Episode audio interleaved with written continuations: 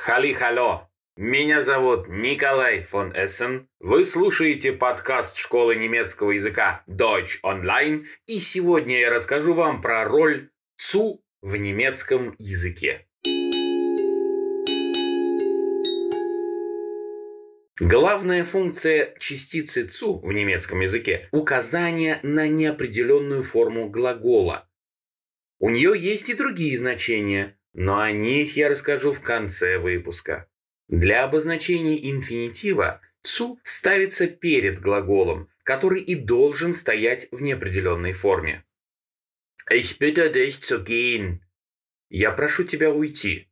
Глагол bitten – просить связан с подлежащим. Ich, я. Поэтому он спрягается и превращается в bitte. С глаголом gehen – идти. Не связано подлежащее, его не с чем спрягать. Поэтому он стоит в начальной форме, в инфинитиве. А перед ним цу. Если глагол, который должен стоять в инфинитиве, имеет отделяемую приставку, то цу влезает между приставкой и корнем. Ich bitte dich aufzustehen. Я прошу тебя встать. Цу встала между отделяемой приставкой auf и корнем stehen. Все это пишется слитно. Aufzustehen.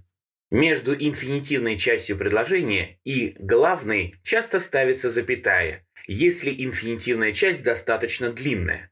Ich bitte dich, запятая, möglichst schnell zu gehen. Я прошу тебя уйти как можно скорее.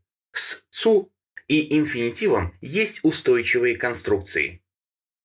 Первое – это ум цу, который переводится как «для того, чтобы». Ich lerne Deutsch, um nach Deutschland zu fahren. Я учу немецкий, чтобы поехать в Германию. Вторая конструкция.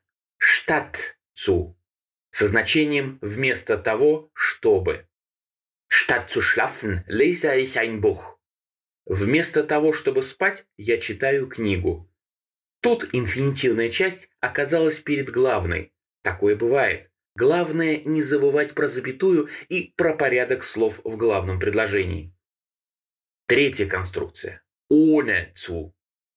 Не делая чего-либо. Ich lerne Deutsch ohne Lehrbücher zu lesen. Я учу немецкий, не читая учебников. Как, например, на курсах Deutsch Online, кстати говоря. Теперь рассмотрим случаи, когда «цу» не употребляется. Мы не используем «цу», если главный глагол в предложении модальный. Ich muss Deutsch lernen. Я должен учить немецкий. Никаких «цу» перед «lernen», никаких запятых. Не используется «цу» и с глаголами движения. Ich gehe einkaufen. Я иду закупаться. Я иду делать покупки. А также «цу» не употребляется с глаголом чувственного восприятия. Ich höre ihn singen. Я слышу, как он поет. А теперь о других применениях «цу».